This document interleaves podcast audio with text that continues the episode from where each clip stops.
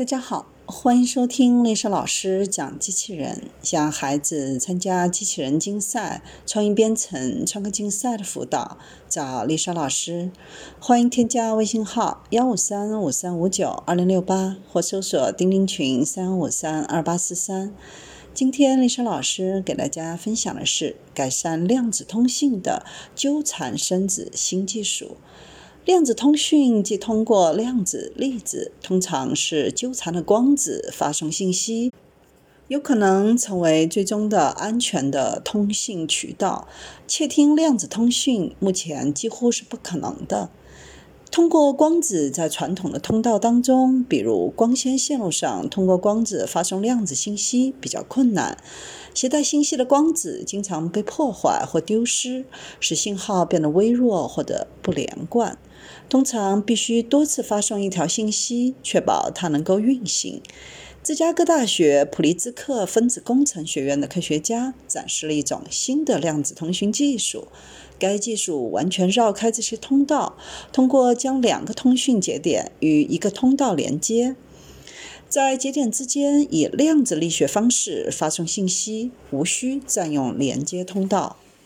该研究利用了两个节点之间纠缠的怪异量子现象，显示了量子通讯未来的潜在新方向。首次将两个声子及声音的量子粒子。纠缠在一起，为潜在的新技术打开了新的大门。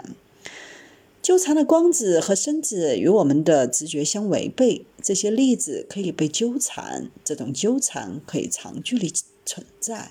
然后，一个粒子的变化会怪异地引起另一个粒子的变化。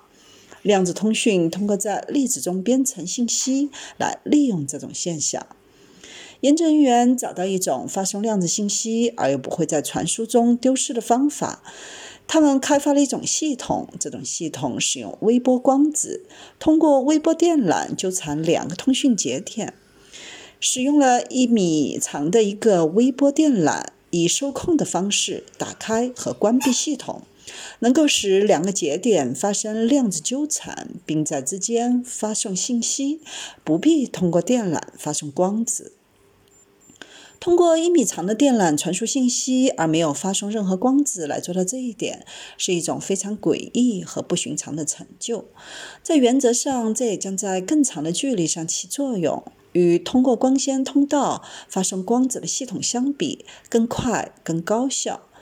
尽管系统目前具有局限性。必须将其保持非常冷，在比绝对零度高出几度的温度下，它可能在室温下使用原子而不是光子来工作，但系统提供了更多的控制权。研究团队正在进行实验，将多个光子纠缠在一起，从而形成更加复杂的状态。但纠缠的粒子不仅限于光子和原子。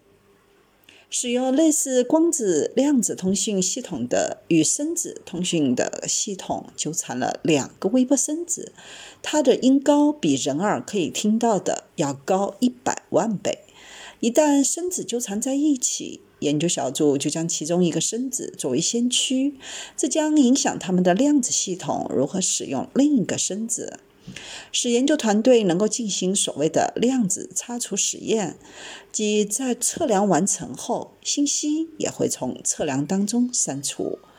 尽管声子相对于光子还有些缺陷，比如寿命比较短，但它们与许多可能与光子不强烈相互作用的